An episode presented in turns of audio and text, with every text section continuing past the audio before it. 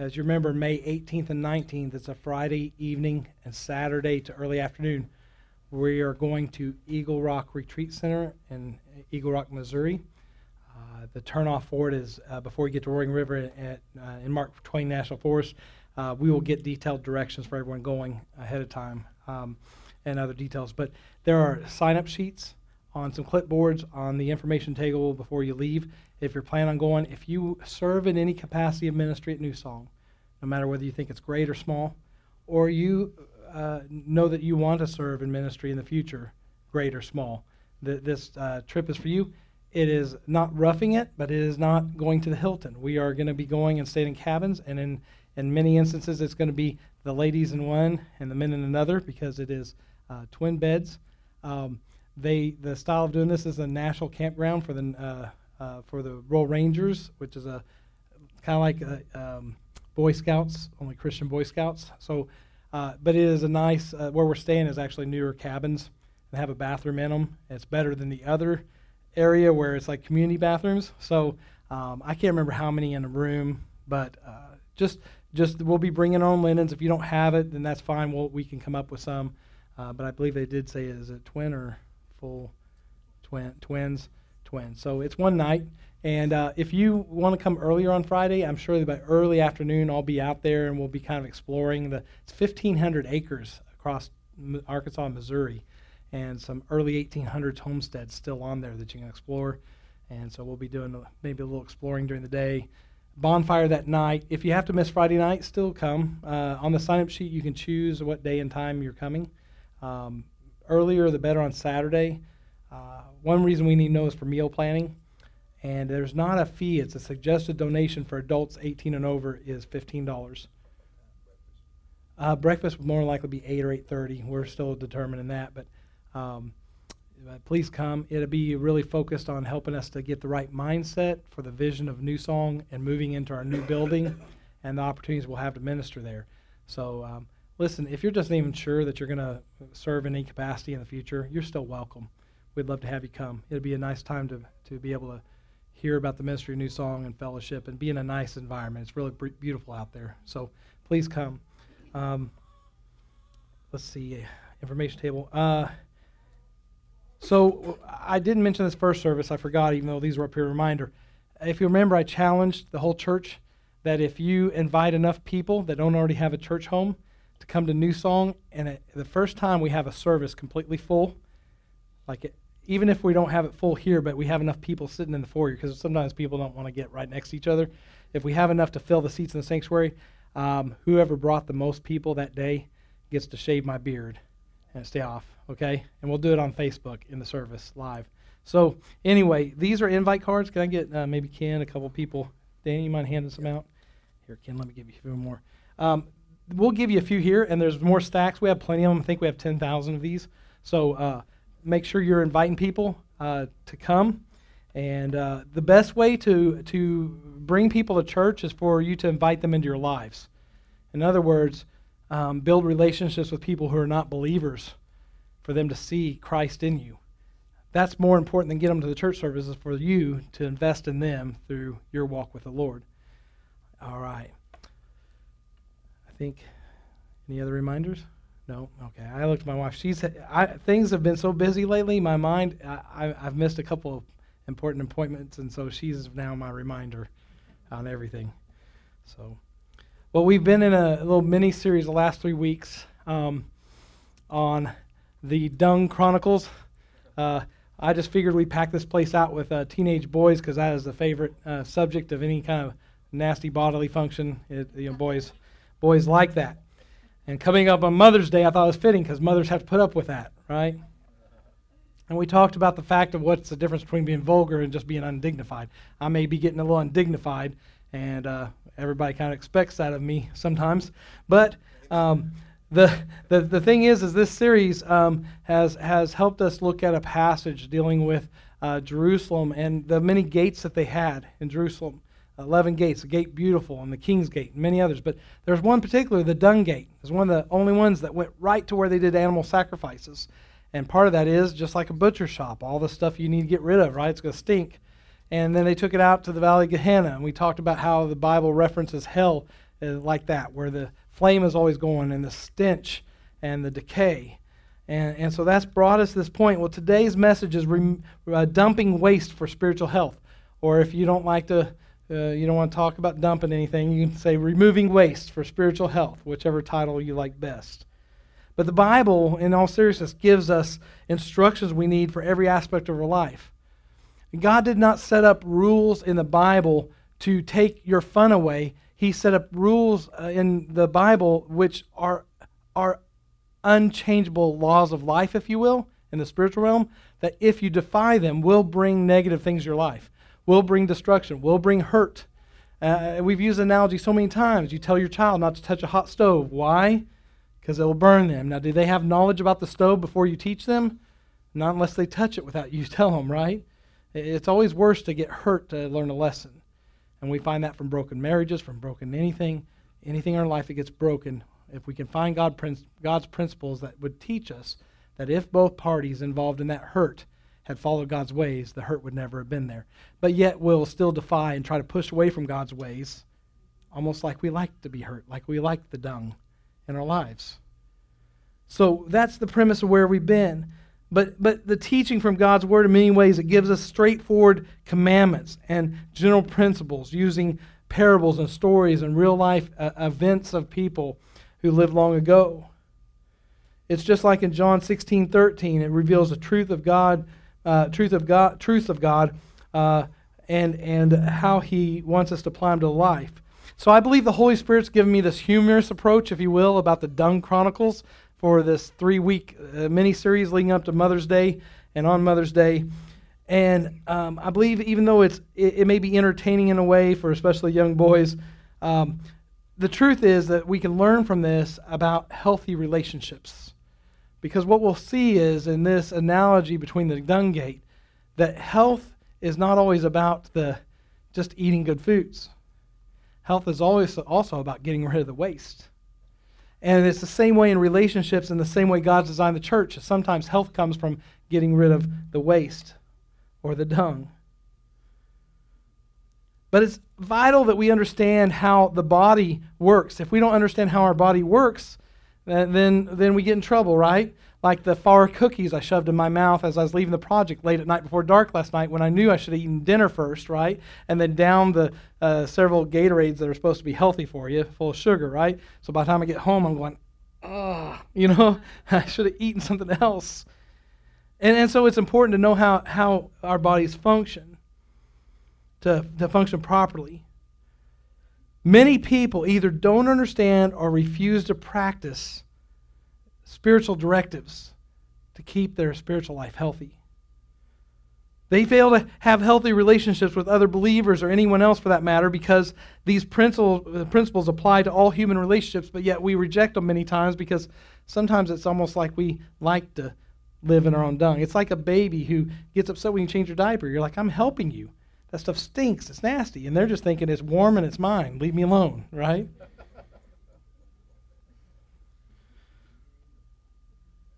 The failure of relationships is one of the reasons that for many people, church is simply a place where religious services are conducted. You know, you know, church is not really church until you actually start walking life with other people.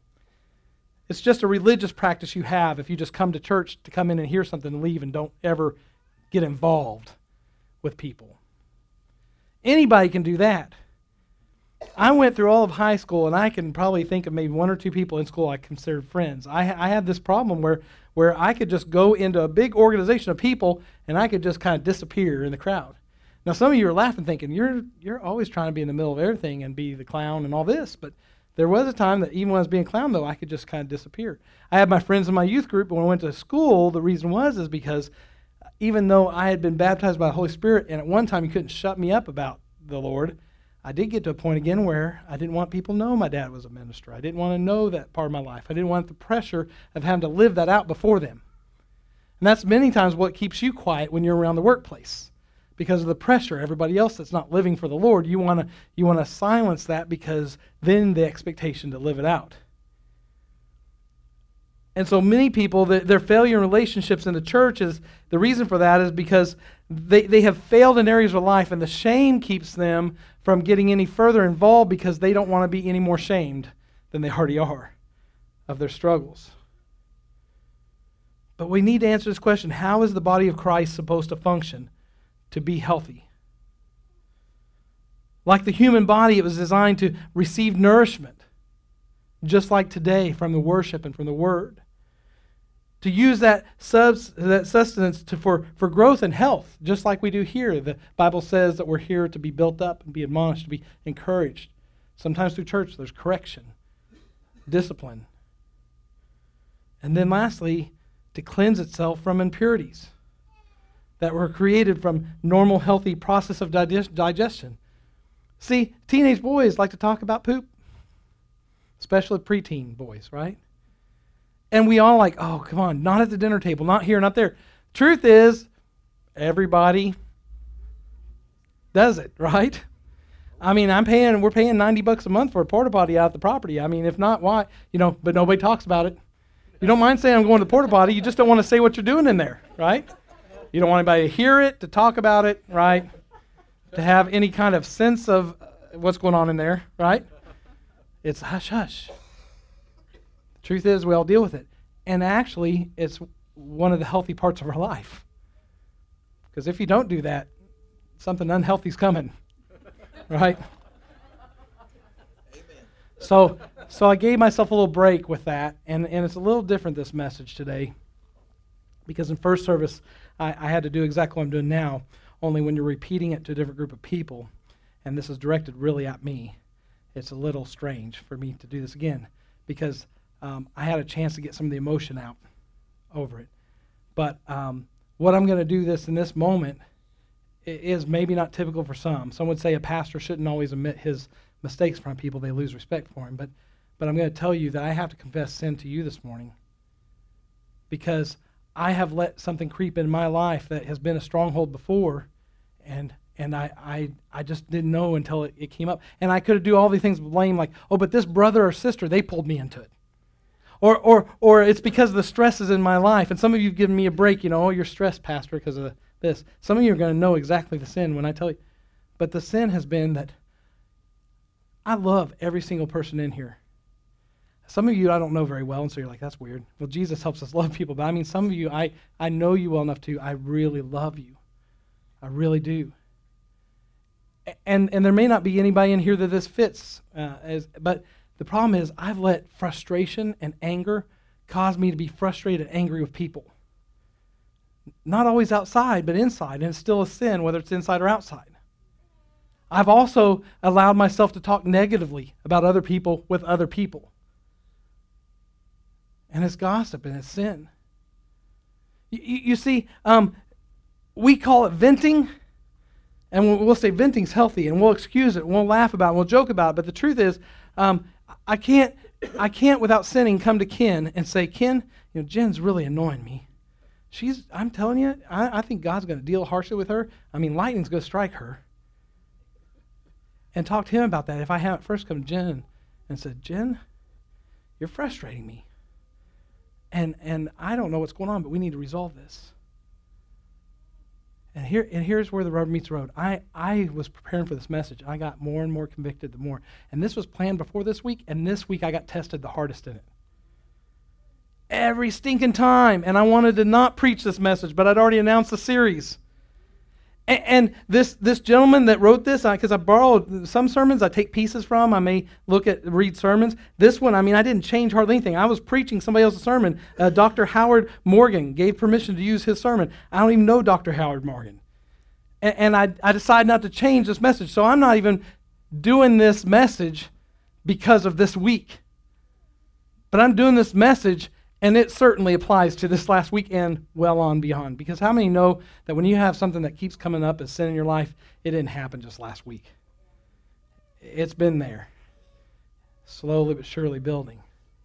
And so I confess before you, and I ask for forgiveness, whether you've been a recipient or not, because we can all tell when someone, they may love us. And how many knows you get frustrated most with the people you love? They're the ones that get under your skin the most. You got most to lose. You've invested the most. So it's, it's high stakes. But some of you might have seen, you know, I'm smiling, but you're like, the smile's there, but the light's not on. You know, I can tell something's off. And I've let whether you want to, I want to give excuse myself with a project, or whatever it is, I've let that, I've let that be an excuse. But the truth is, it's sin. And we're going to stop for a moment right here, and I'm going to say this, and it's directed at me. But if it fits, if the shoe fits, wear it. If you talk negatively about another person without them there, in a heart of trying to reconcile with them, it's sin and it's wrong. If you make the decision to talk negatively about anyone, brother and sister Christ or otherwise, with them not there, it's sin, and you made the conscious decision to go against God's word, and you will be held accountable for that, and I will be held accountable for that.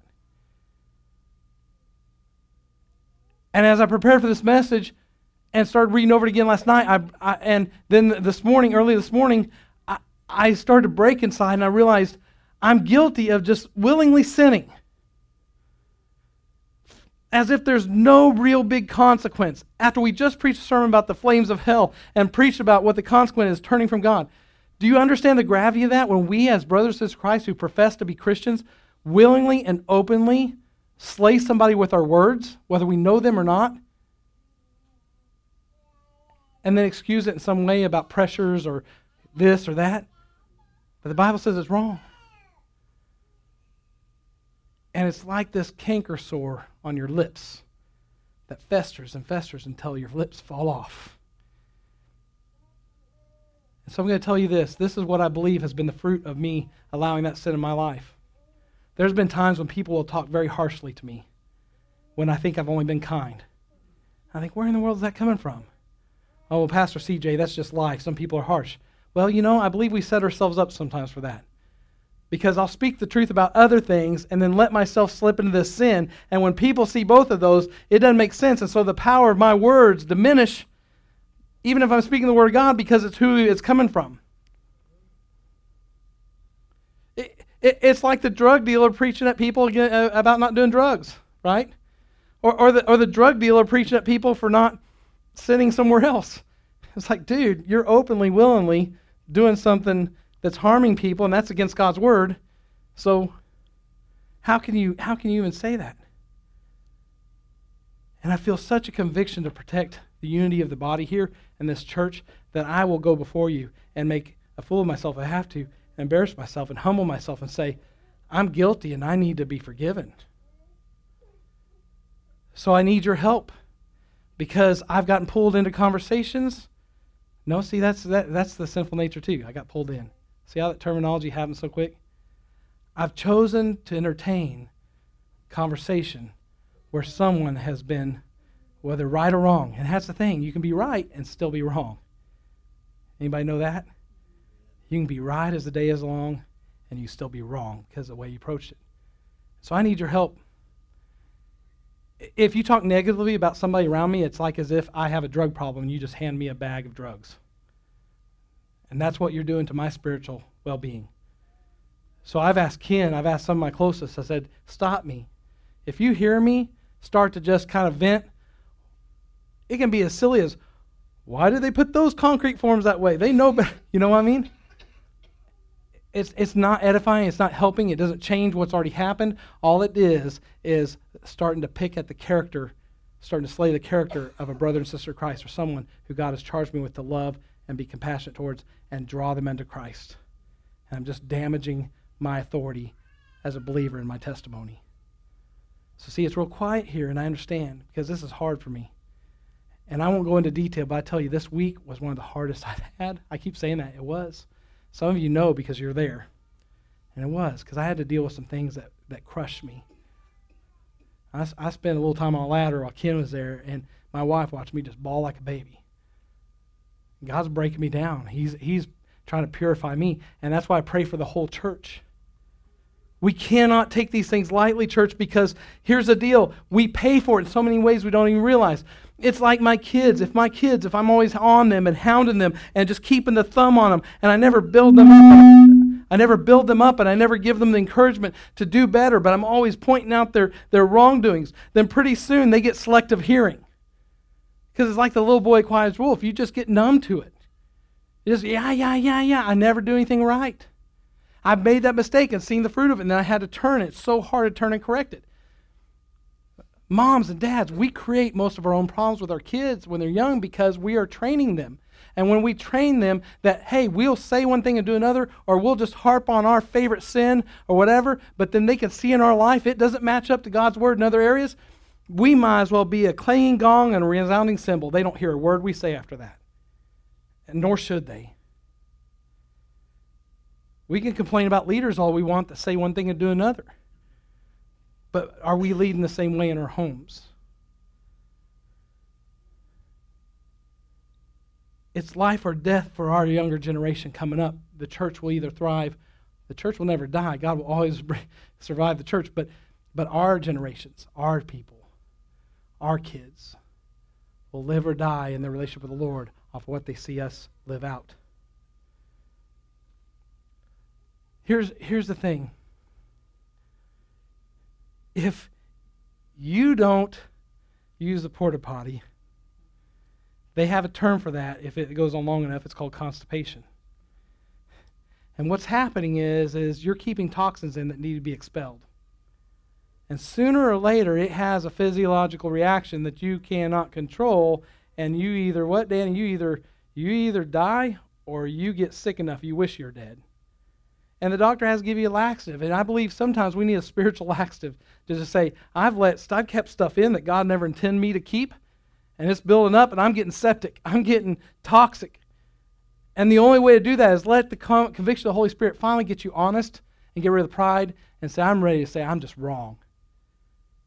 One of the most powerful things I think I ever say to my kids is, I'm sorry, I messed up. Will you forgive me? Will you forgive me? I was too harsh to you, son. Will you forgive me? Yeah, Dad. Will you pray with me that God helps me? Brings tears to my eyes because, listen, generation after generation, we should be praying, God, help us get better, right? And we all know there's a generation where saying you're sorry wasn't the typical. Doesn't mean it was right. It just means we, we, need to, we need to go to the Lord and say, help us do better for the next generation.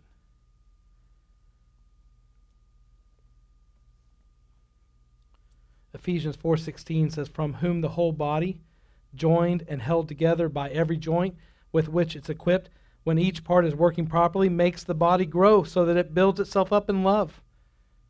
So as much as what we take in, what we watch, what we listen to, uh, the relationships we have, all that taken in either grows our spiritual body stronger or we get septic because we hang on to the things we shouldn't have. There, there's people in my life I've had to separate my relationship with who were believers, but they chose to continue in a sin that was maybe a stronghold for me, like, like getting frustrated and talking negatively about somebody. If that keeps happening, eventually you have to separate yourself because that relationship is toxic for you. And you have to get away from it.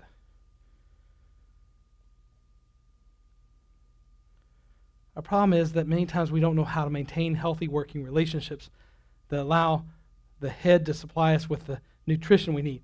There is something interesting about how our bodies work. Would you would you think that your body would reject a poison? If you were given poison, would your body try to reject that? I think most of us would say our immune system would. Do you know in, in biological warfare, their goal is to try to make a poison that you don't detect. Now, if if you don't detect it, then why wouldn't your body naturally? Let me tell you a little story that maybe I, I guess first service I thought I'd told before, but I hadn't. Back when we lived in Bella Vista, a little house, um, you know, we never drink just from the milk jug. I kind of germaphobe, don't do it. But if there's just a little bit left, you know, I get the king of the castle mentality. He's like, yeah, just take my gauntlet, you know. And one time I go to the fridge and Jen had bought it. It wasn't that old, but apparently it had already been close to getting bad before we bought it. And so the bottom I didn't know had curdled so bad it was like thick. And I went to the fridge, like, oh, nice hot day, good cool glass of, or good uh, jug of milk, you know, just grab that plastic container and, ooh, and I mean, I don't even think it hit my throat before this involuntary reaction just went, and I went to gagging so hard. I'm just like to the bathroom, ooh, I'm over the toilet, my head in the toilet, just red face, veins popping. The kids are younger. They're crying, thinking daddy's dying. Jen's like, what's going on? Like I can answer. You know, she, what's going on, honey? What's going on? You know? on and on. I thought I was dying. It felt like somebody like had swallowed a thousand fish hooks and somebody was big muscle man was yanking on them. You know, it was, it was terrible. And I was like, to this day, it's like sometimes if the milk's been there a little bit, I was like, honey, will you smell this before I drink it? Involuntary. I didn't make the decision. It wasn't just the thought about it. It literally made me do that. But why would my body not do that every time like a poison? There's another time, Ken and, and a friend of ours, Mickey, we went over to what used to be the Mexican place on the end, uh, different owners there. And I loved it. They had these, uh, they're real gorditas, like they were a pita that was fried with, uh, you got six or di- seven different kinds of meat you could choose from. And they're out of the two that I wanted, that I normally get. So I just picked one that I thought was fish because I thought that'd be nice. I'll try it like a fish taco. I'll try that. And they're talking, we're all talking, I'm eating it, and it reminded me the first time I tried calamari. I don't think it was done real good. It was, you know, squid, and it was squishy and kind of like chewy, and didn't really care for the texture and flavor. And I was eating it, and everything, you know, I thought, well, I'm hungry. I'm gonna get down, so I'm eating, and and uh, so we're talking, and we get toward the end. I said, you know, I've had those a lot. Or, or somebody said, how do you like yours? And I said, well, um, I didn't really care for it. I said, actually, the texture is kind of. I said that was the worst tasting fish I've ever had. And Mickey goes, "Oh, Pastor, that wasn't fish." I said, "What?" He said, "No. What's it? What's it? Tripe. Tripe." I thought I was thinking I know Spanish enough. I was like, "What?" And he, and Ken, being the friend that he is, the spiritual giant that he is, decides, "Hey, this is a good time to pull up the worst picture of tripe you could find before it's cooked on the internet and show it to me." And he shows it to me, and immediately, whoa, and the poor little Hispanic guy that was right there in the corner by the bathroom eating, I'm running to the bathroom. Whoa. I mean, that didn't happen to me a lot. I have a strong stomach, but that guy had to listen to all that. And here's the thing I ate it. I didn't react that way until he showed me the picture. And they make poisons where you don't detect them, you just die. And so I realized that there's literally a connection between mentally what we realize is bad for us and physically. Because there are people who, who will eat things that would make us gag, right, in other countries. When I was in Bible school, we had a missionary that he liked to tell all the stories about going to little tribes in Latin American countries. He told me about this stuff where the women chew up corn, the older women chew it up with saliva and spit it in a bucket and let ferment, and they drink that.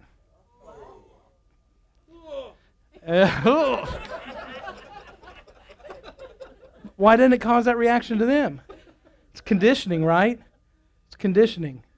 There's a direct tie between what we think is involuntary reaction and really it's it's a conditioning of our mind.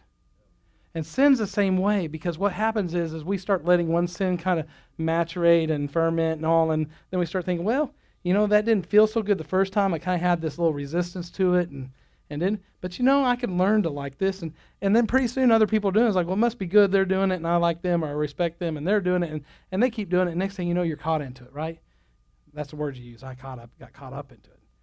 And you willingly made a decision to, to, to be conditioned to it. And whether it's drugs or alcohol or gossip or slandering people or whatever it is, it's all sin, but it's, it's not just like it started happening last week. Many times it's because we've let ourselves be conditioned to it to where it's just the way we think life is. And we could excuse it by saying we vent or because the pressures in our life, or we can make all kinds of excuses. It doesn't change that sin and it's harmful. The, the breakthrough for your life is those very things. The breakthrough for your spiritual life are those very things that you need to take to the porta potty, the spiritual porta potty, and eject them. And that's why I had to finally say, I'm going to the spiritual porta potty. Ken, next time you hear me start to say anything negative, and it may not even be it's about somebody I love. Maybe I'm just frustrated. It, you know, I could say it's a Brummett thing. Brummets get frustrated easy. You know, whatever. Make excuses. It doesn't matter. It's something in my life that God never intended for me to have, for me to have a healthy spiritual life and to work towards being perfected. Even though I'll never be perfected here, the Apostle Paul said, Why do I always do the things I shouldn't do? And I can't seem to do things I should.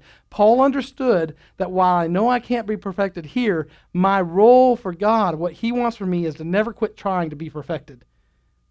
That one day, when I reach heaven, he can say, Well done, thou good and faithful servant. You endured. You didn't just endure, you fought. You fought the good fight. You ran the race like a champ. I mean, everybody else took the easy way and just drank the sin like it's a soothing cup of coffee and just said, that's the way it is. Everybody's doing it. But God's called me to greater things than that.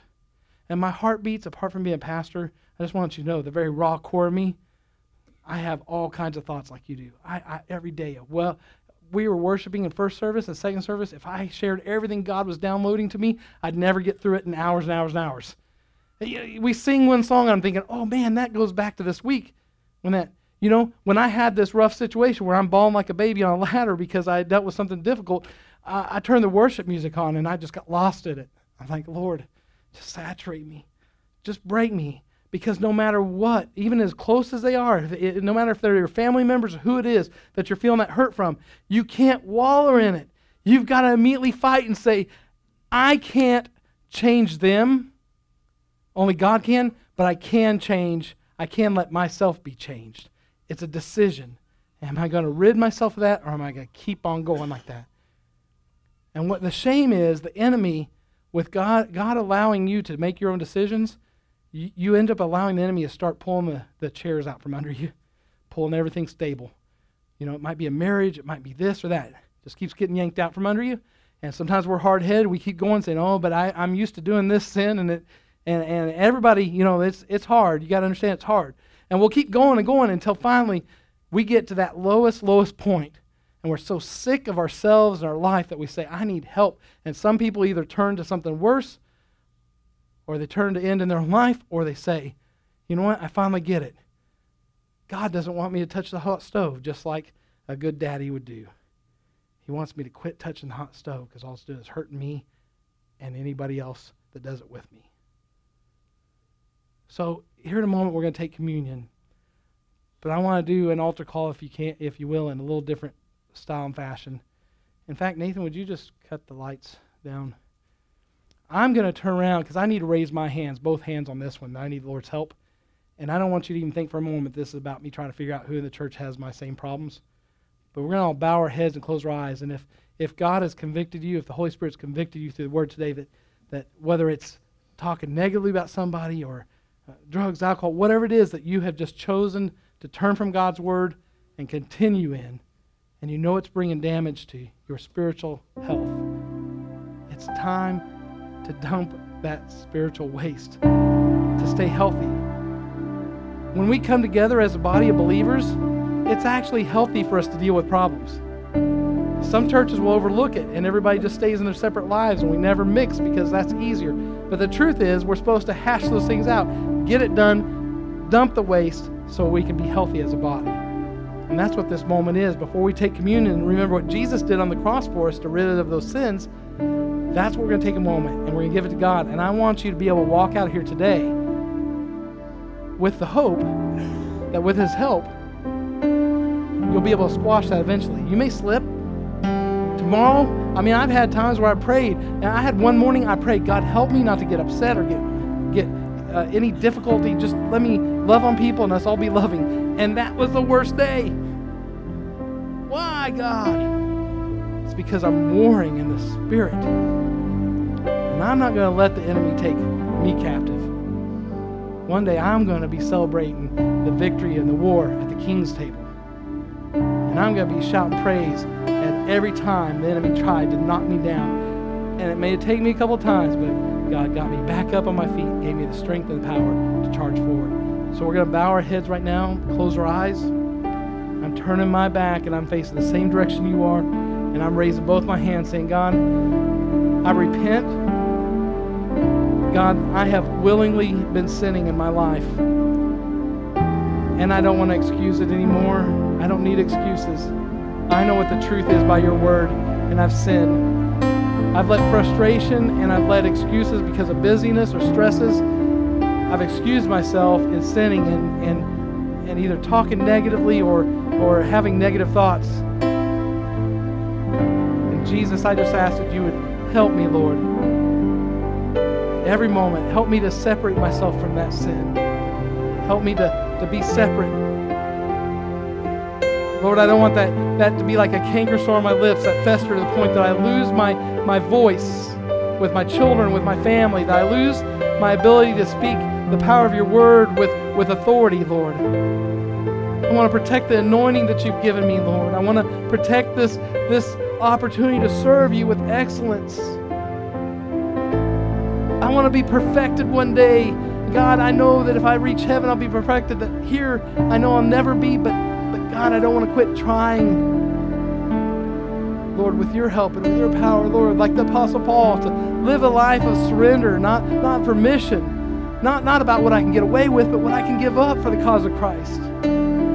Jesus, so I raise both hands and I say, Lord, I surrender and I need your help. And I repent and I want to turn from my wicked ways. In Jesus' name. You can lower your hands.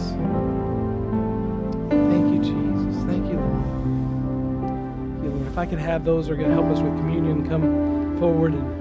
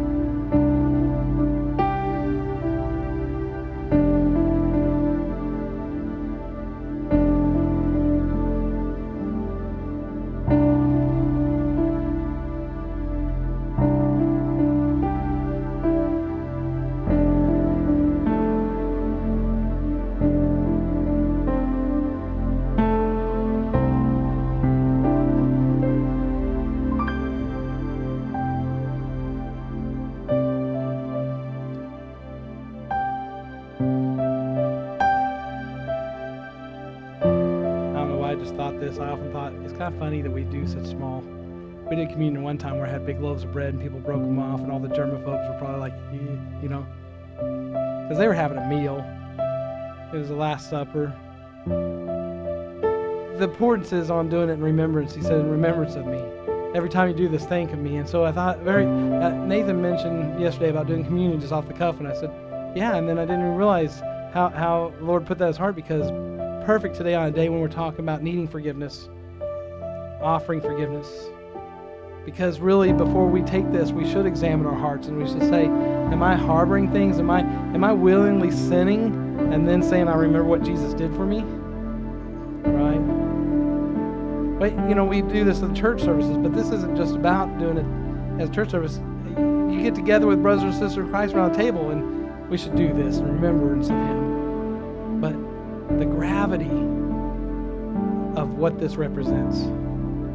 Remember in Bible college, I was uh, really zealous, and I thought about doing a 40-day fast, and felt uh, whether it was or not felt led to do it. And about 20 some days into it, I mean, it was water. I, I was doing hardcore, like more than they usually recommend, and I wasn't hallucinating yet. That came later, but. Um, late at night, I felt like doing communion, and um, since I hadn't taken anything but water, I was kind of struggling. Should I do it, do it or not? And had to go downstairs. They locked the doors. Bible college, they had curfew, and they had a vending machine, so I could get some crackers and Hawaiian punch. You know, it takes a little bit of the spiritual significance out when you got the little spiky-haired Hawaiian punch guy on, on the can. But um, I took out the room, and, and in all seriousness, I just was breaking before the Lord, and and in a moment it just felt like I was watching the crucifixion. Not like I hadn't seen Passion of the Christ yet, so I didn't have those images, but it's just vividly I started thinking about the gravity of what he went through for my sin. And then I came to the part where I took the bread and I took the cup and I couldn't swallow. I tried the hardest I could. I even went and got some water, I could not get it down. And I just felt like in that moment maybe the Lord was saying, You're not worthy. You know, I knew that wasn't it, but it just it was so spiritually impactful to me that that it, there, there's a lot of weight to this.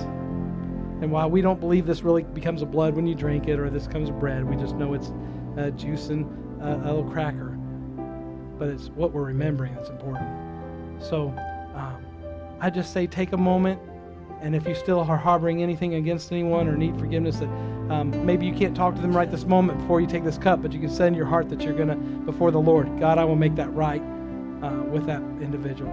Lord, we just come to you right now and and make our commitments, Lord, to, to bring healing to relationships, to offer forgiveness and ask for forgiveness, Lord, where, where we've sinned or been sinned against.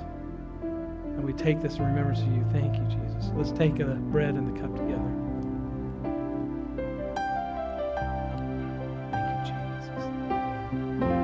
Thank you, Jesus. Just giving thanks. Thank you, Lord. Thank you for what you did for me. Thank you, Jesus. We love you praise you. In Jesus' name. Amen. Amen. Well, I love you and God bless you. Right before you're dismissed, remember the sign up sheet for the ministry thing. Also, anybody able body, uh, I won't go into all the details. We've got a hard push tomorrow to get a few things done ahead of the drywallers. They worked on Saturday, but finishers are coming on Tuesday to start on what's done. So we've got some drywall still to finish. And then we're setting some concrete forms to pour the last bit of sidewalk for Tuesday morning. So hopefully gonna have concrete early Tuesday morning. I have to head out of town right after, um, and then I'll for a ministers meeting tomorrow actually evening as well.